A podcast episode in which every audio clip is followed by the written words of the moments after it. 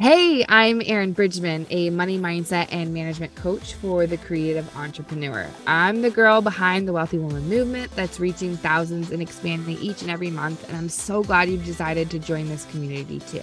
Welcome to the Wealthy Woman podcast for creative female entrepreneurs looking to get strategic with their money. I believe that wealthy women will change the world, and in this podcast, we include money related mindset and management tips and practical business advice you can apply right away.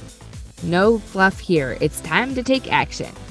Let me shoot it to you straight. Talking about money is like talking about sex. It's vulnerable and uncomfortable, but so necessary. And that's why I've created a judgment free zone where women like you can trade the shame and money skeletons in your closet with empowerment and confidence that helps you master your money. I'm both the creative and the nerd, the no bullshit friend and your hype girl. And I'm excited to be your guide on your money journey. All your dreams are tied to money. So it's time to get that money working for you so you can make your dreams a reality together. Your business should be the catalyst to living your dream life. So don't let your money be the obstacle. Grab your notebook and your favorite drink and let's dive in. Hello, hello. Welcome to another episode of the Wealthy Woman podcast. Today, I am so excited to have Elizabeth on the show. She is a wife, a toddler mama, a web designer, and she lives in Nashville, Tennessee. She designs popular Showit templates for creative business owners, and she teaches other designers how to build profitable businesses through her course, Booked Out Designer. She's also the host of the Breakthrough Brand podcast, where she shares the raw and real side of building a successful online business. Welcome, Elizabeth, to the show. Thank you, Erinn. I'm so glad to chat with you and glad that we've just connected and got to be together in real life. Like, what was that, three months ago now? Two months ago ish, something like that? Two months. Yeah. Two months. Yeah. Yeah. January. So, anyway, I'm excited to be here and chat with you. Okay. And Elizabeth has like got the most precious southern draw and the biggest heart ever and she's incredibly talented. So I met Elizabeth at the Creative Educators Conference, and she was the opening keynote speaker. So she's like the bee's knees. Is I feel like I'm 70 years old saying that, but like she was named the Showiteer of the Year in 2019 and one of the top designers of Showit in 2020. So this woman knows her stuff and I'm really excited for us to get into how to create a profitable website. But before we do all that, will you just share a little bit more about you, who you are in business, out of business, beyond what a bio can do for you? Yeah, I feel like you hit a lot of it just now. I would say to add to all that, I live in Nashville, Tennessee area. I've been in business seven years. Officially today, the day we're recording this is my seven year business anniversary. Yeah. Which I'm like, what better way? Thank you. Yeah, it feels like fun to celebrate doing a podcast interview. So it's like, that's so fun. Um, but yeah, I'm really grateful to do what I do. Um, other things I do that weren't mentioned just now, like I also do real estate investing, not at all on Erinn's level, but like still some. We have five properties across Middle Tennessee and Alabama. And we got started in real estate investing, my husband and I, kind of at the end of 2020. So not that long, but we've kind of hit the ground running and did a few property deals really quickly. So that's something else fun. I spend most of my time designing website templates for the Showit platform, and I sell those at my shop on my website. And then I do lots of podcasting over on the Breakthrough Brand podcast, where it's primarily solo episodes, some interviews. Erinn is coming on my show as well. So you guys can head over there to hear us talk as well. Yeah. So a lot of just like tactical behind the scenes of what building a business looks like over there. Mm, I love it so much. And something that you talked about at the conference was about creating passive revenue. And that's something that you've really mastered. Can you like brag on yourself a little bit around what you've been able to do through your business in creating passive revenue? Yes, it's so crazy. When I think about my business journey, so to speak, just to give people like a timeline of it. So, seven years ago when I started, I was doing services. So, I was not doing anything passive or scalable, really, even, which I think is a great place to start. I don't recommend people starting immediately, like going straight into selling like templates, because you probably not going to know what people want. You might not have built up an audience to sell to, things of that nature. But I started doing a lot of various things from like social media management for people. I did logos, I did branding, I did websites, I did brochures, I did billboards, I did email marketing. I was like, all the things. And uh, all that, the things, marketing yeah. and graphic design. When was this? Let's, let's dig into your business story, your journey a little bit. So, when was that? So that was 2015, 2016. Okay. Um, right. I started my business kind of in a fluke sort of way. So I was working a nine to five, my first job out of college.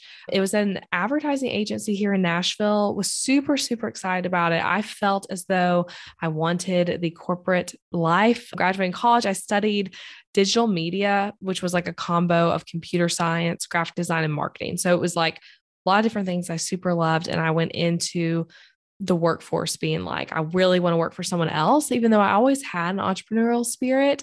But I quit that job after four months. I just hated it. And it really was just like, I feel so blessed that I hated my first job because I don't think I would have started my business had I ended up in like mm. some super cool, great first job. The job itself, I liked what I was doing, but I did not like working for someone else. And I did not like the work culture there. And I put in my notice thinking, like, I'm going to find another job, not thinking I'm going to start a business. But I ended up, after looking at our company handbook, I'm like, I got 30 days. That's what it said. But I left that day without a job. And so I had to like get really scrappy. And I had already been freelancing some, but I started taking on more clients, took on some retainer clients specifically, all while waiting for another job. And I applied all the places and did not get anyone writing me back and ultimately started my business. Isn't it beautiful that out of some of our like unintended moments, we're like, this is not what I thought it was at all. And then you find yourself in the most aligned space. Yeah. You're like, I'm not even supposed to be working in corporate. I thought that's what I wanted. And I found out I hate my job and I need to find another. And actually, no, I'm just going to be a business owner. Like, I love that. Yeah. Yeah. It's cool. I love that it happened to me at the right time because I was at that point 22 and I definitely did not feel like I'm ready to be a business owner. I felt like I didn't know enough, didn't have enough experience under my belt. I had a lot of imposter syndrome going on, but I'm so glad I started it when I did, which I, Erinn, I know you started doing stuff too, like younger. And it's like that is something that can both feel hard being the youngest person in the room, but also is really empowering. And when you embrace it and let yourself like it's okay to be young in the situation, it's okay to still be learning and that you can do stuff. And people aren't as concerned about your age as you might think they are, all that. I just love that you're highlighting that stuff because I think we can all relate to feeling like an imposter or wherever we find ourselves in our business journey, that there's those places where we're like, I don't know if I can do this or if, you know, people will take me seriously in the room. And I know that we both felt that way at times and I still do at times, you know. So I love that you're just being honest about that part of your journey. Yeah. So when I started, I was doing, like I said, all the different things. I was truly being like Jane of all trades, which I actually think worked well. A lot of business owners say start out super, super niche. I think it's okay to start out doing more. And then you need to deliberately delete things that aren't working, things you don't like doing, services that don't make sense. So I slowly took that from a lot of different things to branding website design was what I ended up feeling like I'm the best at. I like doing the most out of the different things. And at the time, I kept a lot of retainer clients. So I had probably like 10 different companies I was running their social media. I kept some of those while building the branding and website side of my business. And so I did services exclusively for quite a few years, probably three or four years mainly. And then I started selling Showit website templates and launched my first four the end of 2019, I think. And to bring back to what you originally were asking about passive income, that's when I started having that experience of passive income, which felt so crazy and so amazing. I still remember the first time I made a sale while traveling and while sleeping. And at the time, I had text message alerts. Now I get them through Slack, but I had text alerts where, like, every time I sale, I got a text message. And I remember waking up to a sale having come in overnight while I was traveling and visiting my in laws in Atlanta. And it was like, oh my gosh, this is so cool that someone has purchased from me. They got their website template delivered, they got all the things they needed to go with that. And I didn't have to like lift a finger because the work was already done. So that was like my first foray into passive income. And since then, I've done other things like my course, Booked Out Designer, which again, you know, passive income, we could go all into this, Erinn, and I'm sure you can relate to this, but like it's not really passive. You're doing the work. I like to call it scalable, ideally, when I'm able have Ooh, the opportunity I like that. to. Scalable income. Yeah, that's so much more accurate because in reality, what at least for like those two examples, and some stuff really is truly passive, but for those two examples, I mean, I spent over 100 hours, if not way more than that, making my course. And then I continue to launch it. I continue to show up for students every single week. I continue to do coaching calls. You have to continue updating it, continue marketing it constantly. So it's not really passive, but it's scalable because you're making it once and continue to update it and whatnot, but you can sell it to as many people who are willing to buy it. So, like with my templates, I've sold over a thousand templates at this point. Um, and yeah, yeah, which is crazy and so so that's fun. Amazing. Yeah, so that's cool. And it's like all of those templates, you know, I made them once but then you can keep selling them. And, you know, there's updates, there's customer support and all that, but it is super scalable. So those are my main two things in my business now. Another way I make money is through affiliate income, which we can totally talk about if you want to, Erinn, but that has been huge for me as a super kind of behind the scenes because there's a lot of products I'm naturally talking about as a business owner, as a podcaster that are things I just like use and love where I can naturally insert that into my podcast content, my Instagram content, blog posts that then rank on Google. And that actually does feel more like passive income than scalable. Yeah, the affiliate stuff. Okay, I just want to dig into some of this because I just feel like yeah. your story brings up so many things. Well, first of all, I think I loved how you highlighted the journey and how it wasn't until four years into your business that you created quote unquote passive income. Let's call it more like scalable income. I love that terminology. And I think that's important because I think some of us right away we come into, and there's so much sexy marketing around like travel the world and make $300,000 in your sleep. And it's like, okay, that is not real. Okay. It's just really not for the majority of us and the majority of people consuming that or uh, listening to the show, like that's just not the reality because there are things like what you said. Like you need to figure out your niche. You need to figure out what your people actually need. And you can't just hypothesize that through market research and creating avatars. That's all stuff I do and I encourage, but then you've got to actually do the work with the people to get really sharp on it. And then the whole audience build. Okay, so mm-hmm. like you could build a course in a year or in a month or whatever, but who's going to buy it? You know, and I can even remember back in the day when I built this elaborate quiz opt in thing and it was built and it was like, it's here.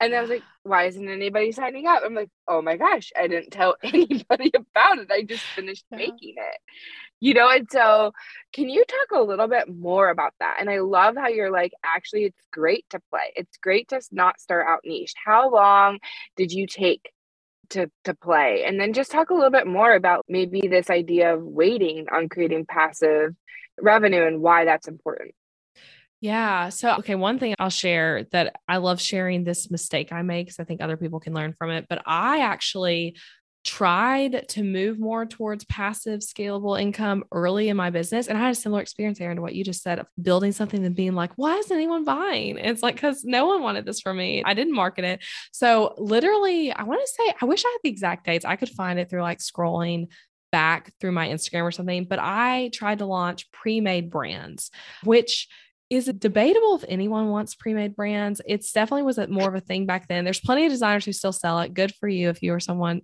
who does that listening. But I saw some other designers doing this and I was like, oh, that's a great idea. It's something I could do. My audience would love that. Yay. And so I spent a lot of time. I spent money as well, not a lot of money, but some money, but mainly time that I could have been booking one on one clients, building out four different pre made brands. And the idea was that it's like a brand in a box. You go to my website, you buy the brand, and then I'm still having to do the work of putting your business name and customizing and stuff. So it was not even close to passive really or scalable at the same time. But it was it was more one to many approach than what complete one on one was. And so I did not even talk about how I was working on it, just out of the blue, finished it, launched it. I didn't have an email list at the time. I also did not have social media for my business. I was still just operating from my personal Instagram account, but that was like really personal content at the time. Instagram was also just a lot different then.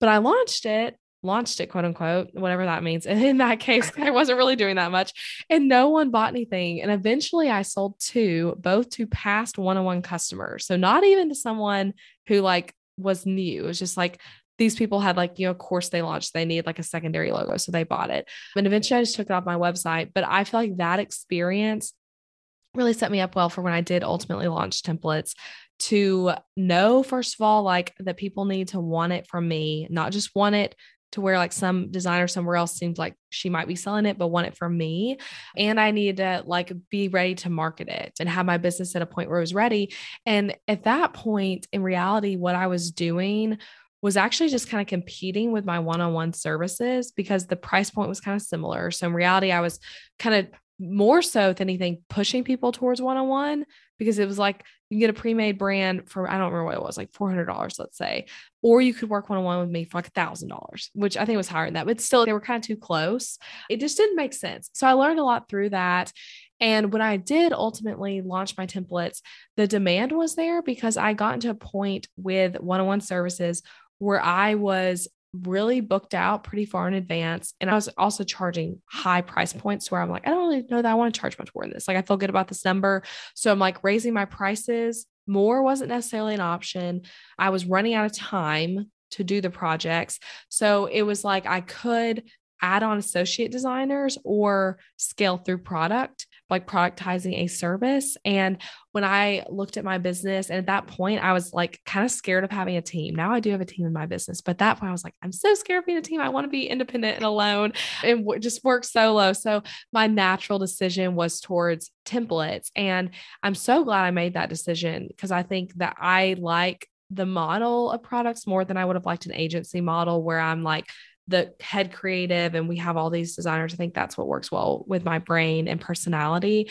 But when I first launched my template shop, I immediately sold plenty of templates. There was a demand there from people who liked my style, but didn't want to do a full custom site or were going to have to wait too long to work with me and all that kind of thing.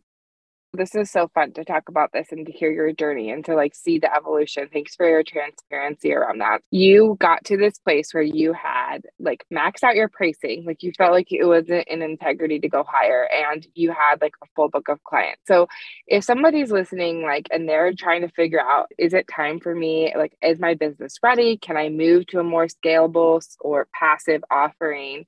Like, what's your advice for them as they're kind of thinking through that?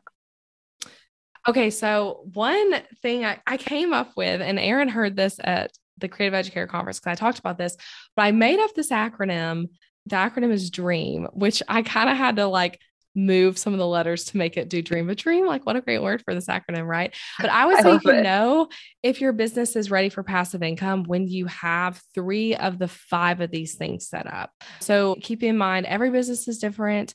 You don't necessarily need to have all five, but you can kind of know, hey, your business is probably set up well to transition from services when three of five of these are met. So the first one is D, which stands for desire. And that means you have people who are telling you that they want this thing from you, whatever this next scalable offer is, and you also want it for yourself. So people telling you they want it, you feeling as though you want it. A lot of people listening to this might already be like, okay, yeah, I'm meeting that on like I want it, but then making sure your audience wants it because that's huge too. If you are trying to make something that no one wants to buy from you, it's probably not going to sell. Can you share like how did that appear for you in your business at the time? So you had the desire, yeah. and how did you know that your audit? Did you do email like surveying? Did you just have organic conversations that just how did you know that your audience desired this? Yeah, so I was getting requests from people of like, hey, have you ever thought about making templates? At that point in my business, I had a little bit of an Instagram audience. And by that, I mean like maybe 3,000 followers or something. Like I was starting to build there. I also had an email list I was building. And I did some polls on Instagram just using like polls feature, like, hey, would you be interested in this? Don't trust that too much though, because people marking, yeah, I'd buy that from you doesn't really mean anything until they put their money there. Right. So I wouldn't take, I would take that with a grain of salt But I do, I do every year an end of year survey. I like to use Typeform for it because it allows you to do branch chain logic on your questions where you can kind of like ask someone, do you listen to my podcast? And then if they say yes, you ask them questions about what they want in the podcast. If they say no, you skip. There's a lot you can do like that on it to really make it custom mm, for people. Yeah. So I I've done that every year. I change up the questions every year depending on like what I'm working on in my business. But I definitely did a survey where I was asking people about templates from me and getting granular on like what kind of design styles would you want? What industry are you in? You're saying you want one. Okay. What industry? What price point? So definitely surveying and talking with people. And you can also just kind of look at your business and feel like you're at a point where it's ready to scale to more stuff because yeah. the demand is there. And when you feel like you can't keep up with it, that can kind of tell you too that maybe people are wanting that. Love it. Okay dream. So the R, what's next? Yeah. Yeah. So R is for results. And that would be you have real life results in the thing you're teaching, if it's like a course, or in doing the thing, if it's a productized service, either for yourself or for clients. So, in the nature of like a course, um, like let's say you're a photographer and you want to teach other wedding photographers, you have then like to be ready for this type of income you have been able to get results in your own photography business that then you can teach other people. If you're still struggling as a wedding photographer, it probably isn't the right time to teach other wedding photographers, right? For me, the results, though, since I was not teaching people how to like well actually i do teach people how to make a website technically but that wasn't really what it was it's productized service so that would be that i've had results for my clients in creating successful websites that convert are strategic and work well um, so basically like you've had success in it absolutely love that yeah and then E is for email list. And I do think email list is like the thing to focus on here, not just Instagram, not just TikTok, but actually having an email list that you're actively building with people who fit this audience. So even if like you're just starting on it, but actively building that email list and something to differentiate here too going back to that photography example if you're a wedding photographer and you have an email list your email list might primarily be brides who are like interested in working with you. Now you need to build an email list with other photographers you know? So it's like making sure that you're building towards that email list of people who would actually buy this thing from you Okay, so let's pause on email list just for a minute. And I know like a lot of people know I needed to build an email list. Like, what were you doing and are you doing to keep building your email list? It seems like it's working. And how many email subscribers did you have at that time? How did you know that they would buy from you? Was that looking at click rate, open rate? Like, kind of what were some indicators there around your email list? Yeah. So, something I did building my email list that people, this is often maybe counter to the norm advice. I started building my email list before I was ready to ever email anyone. So back when I was like just doing one on one services, that's a time when a lot of people don't try to build an email list because it's like it doesn't feel necessary if you're not selling products and courses and things. So I knew long term I wanted to get more into that realm. And I also was blogging regularly. And so I was like, there were plenty of blog posts I'd write where I'm like, oh, there's this content upgrade idea. Like this would be great to have a checklist or a PDF or something. So I was actually signed up at the time with Mailer MailerLite, which was free, pretty easy to use. And I put opt ins on blog posts literally where they would opt in for it they'd get the freebie they got two emails from me just like welcoming them presenting my services and then i never emailed them again for like over a year so I, though, built up that way. I want to say about a thousand email subscribers just through that method. And then, of course, I had to re engage them, right? So once I got to a point where I'm like, okay, I'm going to start emailing consistently, I want to like do the email list thing. I emailed all those people. I wrote up a good, like, hey, you haven't heard from me. Here's who I am. Do you still want to stay in the list? Here's a way to opt out if you don't. So I re engaged, but most of them stayed on and like we're good subscribers after that. So I would say with email list, start before you're ready by doing something like that, just creating a freebie that you can encourage people to go to, create a really simple welcome sequence that's just one or two emails, and then be okay not emailing. I think too many people don't start email marketing because they think they have to email every single week and you don't. So that's what I would say to do starting out. Now I still don't email every single week. I have funnels. So I actually have a nurture funnel that is over 50 weeks of emails that people get put into Um, and I turn it on and off around launches. And so when I'm doing promotions or when I do have something I want to just share out to my list, I will turn that off and then straight email people. And yeah, so that's what I do now. And my email list now, it's so funny. If you'd asked me a week ago, I would have told you it's like 16,000 people on my email list. I cleared out over half of them. I did a big clear out. I hadn't done that in a while. So a lot of people don't clear out their email list often enough. I was one of those people and I was seeing this big pretty number and kind of was like how many people are cold subscribers? So i cleared out to about like 9000 people now. But now my open rates are over 50% which is almost like yeah, too good. Amazing. i know i'm like i probably I mean, like, people industry standard have. is like 30 you know 30 something yeah which mine was around you know? 20 to 30 when it was at that 16000 um, mm-hmm. but I mean, when I looked through because I used ConvertKit and they were telling me like these are who are cold. When I clicked on a lot of those accounts, I'm like, yeah, like this is a bouncing email address. Like they are not getting it, or this person's on here multiple times. So uh, yeah, I might have cleared out more people than I maybe needed to, but now my open rates are really high, which feels yeah. Again, that I don't know if someone's thinking so to nice. aim for that amount. That's kind of my email journey and what I would have. I love hearing that. I love that. Mm-hmm. Um, and I love how you like take the pressure off of emailing every week. That's amazing.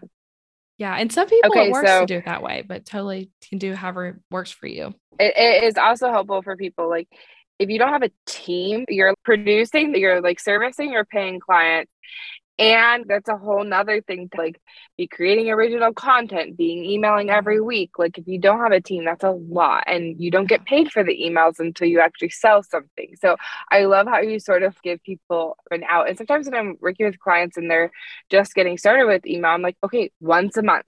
Don't yeah. create a goal that's so such a huge shift in your habit that you're not going to be able to sustain it. Yes. Yeah and with that too it's like something I struggled with a lot when I was very inconsistent with emailing, but wanting the is I'd write this really great email. Or if you work with a copywriter, I have a copywriter I've worked with for plenty of emails. You write this awesome email, you send it out, and then, you know, over the next week, your list grows by like, say, 100 people. That's amazing. Now they don't ever get to see that great email you wrote. So that's where like the kind of nurture funnel idea can be really helpful. Mm. You just have to make it evergreen. So you don't want to speak to like specific things happening. If you're promoting, say, a podcast episode, which I do that in mine, I don't say like, this episode that aired this week. It's instead of promoting an older one and you need to update it frequently. But that way, like all those great emails you write, everyone gets to see. You could work with a copywriter on them, do that big investment, but then it gets to be used longer term. So that's what's worked well for me. And again, I know every business is different, and I might even in different seasons email like every single week. Um, you just have to, that's something that's an option. I love it. This is so helpful. Thank you so much. Okay, what's the A? Yeah. So A is audience. And another way, if I wasn't trying to make the acronym dream, A could also be content. So basically, you're creating valuable content around this topic for the audience that you're wanting to sell to. And you are therefore attracting these people to your business. So again, that might be where if you're pivoting from services to something like a course, something like a productized service like templates, something even like group coaching, you have to create different content that relates like you might be talking to different audience. For me, when I started making my course booked out designer, which literally is a course for designers and how to do a design business, that's a completely different audience than my templates are. It's literally the opposite audience, right? Like I have two completely separate audience. Designers don't need templates. The templates are not for designers. So it's like just, you know, it, it all people who have templates don't need the course. It all just two separate people. So you have to start creating content for that audience to sell to. And I noticed like one thing that you said early on, like we both were sharing, like, I made this amazing opt-in and nobody came, and you made this whole product. And, and you talked about like we both in that instance weren't even sharing about it. Like we weren't dripping out content. And I think that's a huge part of like producing valuable content, but also like show the behind the scenes, talk about, I mean, that's all you can talk about it before it's even here to build like interest and excitement, to create a wait list or to do those types of things so that people are more eager to buy than you're waiting until the thing's already done. And now you're promoting it. Like you can do like, right? Would you, would you agree with that? Yeah, definitely. I mean, yeah, that's a mistake, especially when you're making something like that's a big thing like a course, for example, it's like you want to make sure the energy is there. You can bring your audience along on the journey of creating it, which allows for great content.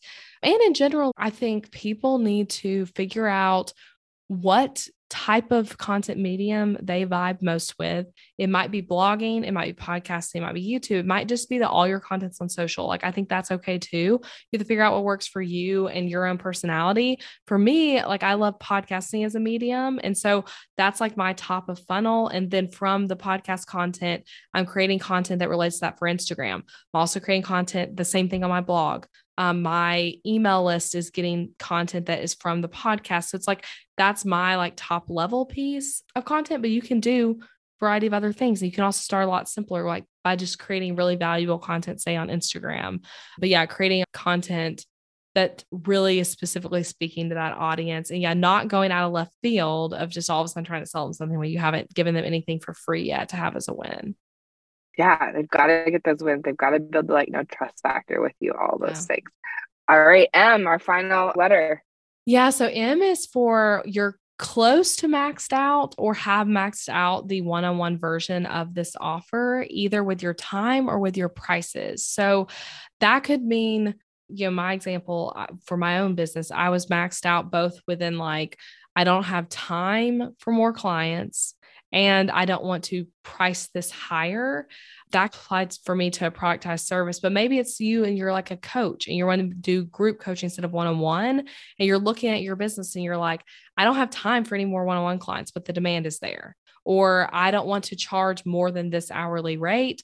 And there are people that can't afford that. And I want to reach them too. That's kind of what it looks like. And I would say, you want to kind of work towards the switch before you get to that maxed out version because then that's going to lead to burnout. If you're just like i literally can't take on anymore um, that can lead to burnout. So kind of evaluating this before you get there. So yeah that's m I love it. And I think it's so helpful too. Something I just want to highlight from this in the maxed out part that you mentioned earlier in your story is that you began to build other things as you kept other things. So you like had retainer clients still while you were starting in social media, while you were starting to niche into, I know I want to do like the website design and stuff like that. And so I think that's something too is like know that it overlaps. And that's been like my mm-hmm. story too. It was like I was doing photography and while was doing photography, I also started in real estate. And then photography kept me, and then I could quit my job and then I could do the next thing. And like then I did both, and then that, that one fell out. You know what I mean? So I think that's a really helpful thing too, is like you highlighting don't wait until you're maxed out. You'll have signs that you know like okay i'm starting to have a wait list. I'm starting to really push the high end of my industry for pricing. Like i'm personally feeling just energetically maxed out. Until like you can start to build and do other things while you still keep that thing going so that it can be like a smoother transition. Yeah. No, I totally agree. And it doesn't have to be all or nothing. Like you're saying, you can kind of be doing multiple things at once. I was doing one on one client work. I mean, I still do one on one client work. So it's like you can kind of do both. And doing that, even if you do something that is in the education space specifically, I would say keeping some one on one long term is going to make you a better educator. Like, yeah, it, it doesn't have to be all or nothing. And you can use one thing to build up another business. I love that. Okay, this was such a helpful acronym to think through. Like, is your business ready for a scalable offer. And you said D is desire, R is results, E is email list. We got into really getting to chat about email list, which was a fun. A is audience and or context, and M is being maxed out. So that was such a helpful way for us to three of five of those need to be kind of happening in order for us to decide we're ready to create something that is scalable, not necessarily passive. And I know that you mentioned earlier affiliate is another way that you make some money and maybe a lot of money, and that is more passive. Um, so, can you talk a little bit more about affiliate? How did you get into that? How does it look? Like, what are the rules of being an affiliate? Like, what does that yeah. look like behind the scenes? Yeah. Okay. So, first of all, I know you like numbers, Erinn, but I my business has done multiple six figures in just affiliate income, and like some of those I wish I had actual numbers, but I think last year was over a hundred thousand just affiliate income. So it's like that's, okay, that's super helpful to know. Yeah, that's really great. Yeah, yeah. So it's like there's a lot of opportunity there with it to even say that. And, and you have an Instagram of like thirteen thousand. Is that right? Yeah, somewhere around that, I think. And yeah. and then obviously email list of like, you know, it was like 16,000 because I know that's part of affiliate, yeah. right? Is the size of your audience. Yes. Yeah, that definitely helps. But even like a lot of affiliate income can also be made through blogging well and then people finding your blog through search engines, mm. whether that be you know, YouTube's a search engine, Google, Pinterest, all of those different places being able to rank for different searches can help a lot there. But yeah, I would say affiliate income, you can make it directly, like I'm saying, where it's like you're literally getting payments from these companies for promoting them. There's also another way of making affiliate income where a lot of companies, like as business owners, you might be using some software that you use frequently and they have a referral program where you're going to get free months of their subscription by referring them. So that's another way to like inadvertently make money because you're deleting that bill by being an affiliate.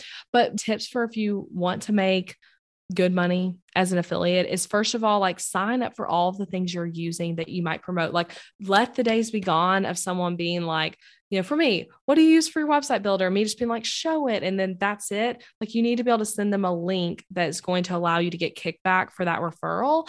And a way i do this that makes it where you don't have to remember the link because i think that's the hard part right? Like you're chatting with a friend or you're in your dm sending someone you don't know the link because these affiliate links companies give you are long and you know, you're not going to obviously like keep that remembered in your head. So Showit on the blog side uses WordPress. So there's a plugin called Pretty Links, totally free to use, where you can make any link at your own domain name. So for me, just as an example, let me think of a good one. ElizabethMccravy.com slash ThriveCart is one if you guys want to see what this looks like. If you type that in, it redirects to ThriveCart's website with my affiliate stuff all applied. So I don't have to remember whatever that long link is. All I have to remember is that any affiliate I'm an affiliate of, it's slash that affiliate name, and then that's going to lead to the page. So then when I'm DMing with someone, I just know that that's what I type in, and it's simple as that.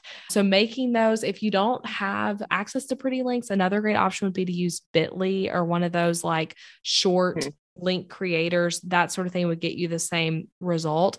But make those kind of links so you don't have to remember them. And another, like on top of that hack, I would share, Erinn, you might already do this, and maybe listeners do as well. But like there's a way on our a lot of us are using Apple for everything, right? So between your MacBook, your phone, all of it, it's these shortcuts, keyboards, settings.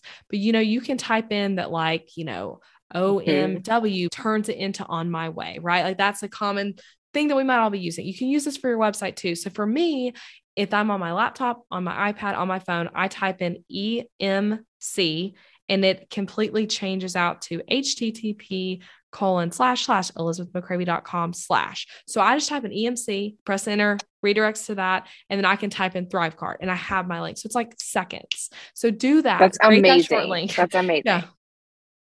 yeah. And so is your affiliate money that you've made in the past you know last year the hundred thousand. Is it mostly through these software companies? You're like okay i'm suggesting you go use Showit and then i sign up for Showit and you get a hundred dollars because i signed up for show is that or you actually doing like launches with other like entrepreneurs and then you get kickback for their course? Like is there mm-hmm. other are you doing actual formal launches or for the softwares or is it mostly just these links we're sending to people yeah, so that so there's you know affiliate and there's like joint venture stuff. And I'm trying to think I've done any joint venture. So I don't think I have. I'm actually about to be doing something like that with a friend with her business. I recently did a summit, which is that like kind of more joint venture style but for me, mostly it is software companies. I also use Like to Know, which is also called Reward Style. That's more of like an influencer type platform. If you follow any big bloggers, that's how they're making all of their money, like fashion bloggers through that that software where they're, you know, showing you their outfit. They're like, click here to buy it. So I make a little bit of money that way. And when I say a little bit, I mean like probably a thousand dollars a year from that. And then that's me linking to like literally just you know if i'm linking like a shirt or something i'm using that. But no for me mostly it is different software companies like dubsado convertkit flodesk like all these different ones that i'm referring out naturally because my audience is people who are building websites right? And it's like okay i need my website. Now what other tools do i need to go with it? And i'm recommending these other tools that work with your website And are there ways that you're doing that in a more automated way? Like, for example, when somebody purchases a template, you're like, here are other softwares that you might consider. And there's like a PDF guide with your links to affiliates. Or is it all through like DMs of people reaching out? Or do you have some automation around this? Yeah, it's definitely automated. And that is why I say earlier that I feel like affiliate income is a truly passive ish source of income because you don't have to necessarily keep redoing stuff with it. So I am doing the DMing, but also like within my podcast, I mean, I'm regularly linking in the show notes. Like I say, talk about some software, I link in the show notes for it. And then people are using that link and that episode's evergreen, right? So I could have recorded an episode three years ago and people are still going back and listening to it. I also rank on Google for a ton of coupon code searches for different softwares. So that's people organically finding me who have no idea who I am and then are getting it that way. But yeah, your question though of like, are people buying from me? And then I'm saying I recommend these. So I have a course that people get when they purchase a template from me that teaches you how to do your template, like how to set it up, how to DIY it. And there is a recommended resource like lesson within it that is like, hey, you know, here's a Dubsado link, here's a Honeybook link, like all of that right there. That's all giving them a discount, but also giving me kickback. So I do, I do it all the places. You are so brilliant. And you are a woman who has mastered how do I bring more money in? How do I do it through multiple streams? You're in real estate, you're affiliate, you're in passive, you're in one on one. Like you are killing it. And thank you so much for just being so transparent around your journey and giving us such practical tips in how we can start to create more money into our worlds through scalable offers, through affiliate. This has been such an amazing conversation. You're awesome. Thank you. Yeah, thank you. This has been fun. Okay, are you good to do yeah. some rapid fire questions as we wrap up? Okay, great. All right, Elizabeth, what was your earliest memory around money and how has that impacted you? Yeah, so my mind went to a bad memory, which I don't know if that's how most people function when we think about like an early memory around something. But um, for me, growing up, money was really tight and not necessarily well managed. So I feel like an early memory for me would be like not being able to pay bills, like that being a conversation in our house. Um, we lost our house to foreclosure when I was pretty young, and my parents both filed for bankruptcy after they got divorced. So it was like there was a lot wow. of like, yeah. yeah, so that we had a lot of financial like turmoil, I would say, like in my younger years. And so the memory would be like feeling like there's not enough money, feeling scared and worried about like, are we going to be okay financially? And my parents have both said that like I was probably let into some conversations as a kid that I shouldn't have been. Um, how that impacts me now, I would say I am good at budgeting and planning financially as an adult, which is not something I was necessarily taught how to do, but had to like learn and figure out. And mm-hmm. I also can be known to sit on too big of an emergency fund because I'm like afraid. So that would be like the negative mm. way to mm. put how that plays out. Yeah, that would be an early memory. Hey, I know people are going to be able to relate to that. What's a money moment that you're most proud of? So when my husband and I got married, we started our married life young and with a good amount of student loan debt, no savings, not really much family financial support either. And I quickly quit my job after I didn't say that earlier, but when I quit my job four months in, I'd also only been I'd been married about like three months. So it was like very early in marriage, kind of going into entrepreneurship. So a lot of like hard financial times, you could say. We were so scrappy. So that's something I'm proud of is just looking back. And I know, Erinn, you guys are scrappy too. So you can relate to that scrappy life, but we lived in a cheaper apartment than most of our friends. We probably could have like made it into a nicer apartment, but we lived in like the honestly the cheapest one in our area is where we were living. It was still safe and nice and stuff, but it was like the lowest cost option. We budgeted really intensely and we paid down our student loan debt before we were like buying a really fancy house for ourselves or going on a big vacation or upgrading to a nicer apartment. Um, and we also during that time were still tithing and giving away money to charities, which something I feel proud of because that was trusting God a lot in a time when mm-hmm. it can feel mm-hmm. hard to because money did feel tight. You can kind of feel like, oh, I don't know what I'm going to make this month. So I got to hold on to all of it. So being open handed during that time still. I love that. Leading with generosity, even when it's like tight. Yeah. Love that. If I were to give you a hundred thousand dollars right now, what would you do with it? I love this question. Seriously was like, what would I do, Erinn? I have so many ideas now. When are you going to send this to me? Yeah. No. um, but yeah, so I think honestly what I would do is invest in real estate. Um, I love real estate investing just like Erinn does. And I think to get more specific, what I would like to do would be either a deal for a house in Seaside, Florida or in Gatlinburg, Tennessee, which are both really hot real estate markets. Gatlinburg, especially is a really thriving market among people who live in Tennessee as like a great place to do investment like vacation homes. So I think I would want to buy a house either of those places that would be a vacation rental that we could go to, but then also rent out and do the whole property manager thing, like go big where we're not dealing with it, um, but someone there locally managing. I love it. What part of Florida? What part of Florida did you say? Seaside, Florida. Have you ever been there? Uh-uh. Oh, it's nice. It's like 30A area if you've heard people use that term, like that kind of Florida panhandle. Ooh, I just I need to look this up. Yeah, it's wonderful. That's where people in Tennessee go. It's driving. Oh yeah, yeah, it's in driving distance to me, like like six hours ish to get there. So it's like, okay, yeah, people in Nashville really love that area. Oh, yeah. What's the hardest lesson you've had to learn around money? That I don't know that I'll ever understand tax stuff. Honestly, like taxes stress me out, and having the right people in the right seat to help me with that side mm-hmm. of business. I've made a lot of mistakes in trying to do it right, but doing it poorly when I'm trying to do it all myself. So it's confusing. And I'm like kind of accepting that maybe I'm not going to be able to get a complete handle on that. So just having help there. Hey, you've learned how to like support yourself in that. I love that. If you're getting real bougie, what do you splurge on? Okay, so in day to day life, Erinn, have you read anything by Ramit Sethi? Who, he's like, um, I will teach you to be rich. It's his book. I don't know if you've heard of that one. Ooh, um, no. he teaches, he's awesome. He teaches the concept of like your rich life, of what that is to you. Like, what does it mean? What would be the little things you do that if I had this much money, I would do it and trying to like do those things now. So my version of that would be ordering Starbucks whenever I want, like just getting whatever latte I want whenever I want, which I pretty much do that. And also not like at restaurants. I love eating out. So restaurants not letting a $2 difference on a cocktail or a $2 difference on an entree make the decision which I grew up doing that where I'm like, man, that drink's $1 more. I'm not going to get it, you know, that kind of mindset. So that would be like just day to day splurges. And then really bougie, I love good skincare and like just buying clothes and stuff like that. So fun. I love that question because it just like it reveals a whole cool side of people and like gives people permission to be bougie and to desire yeah. that. So this has been an incredible conversation. Elizabeth, where can people find you? I know you've mentioned your website, but like your podcast, your website, anything that you want to make sure that they get in their hands, just we just mentioned that and we'll make sure to plug that in the show notes.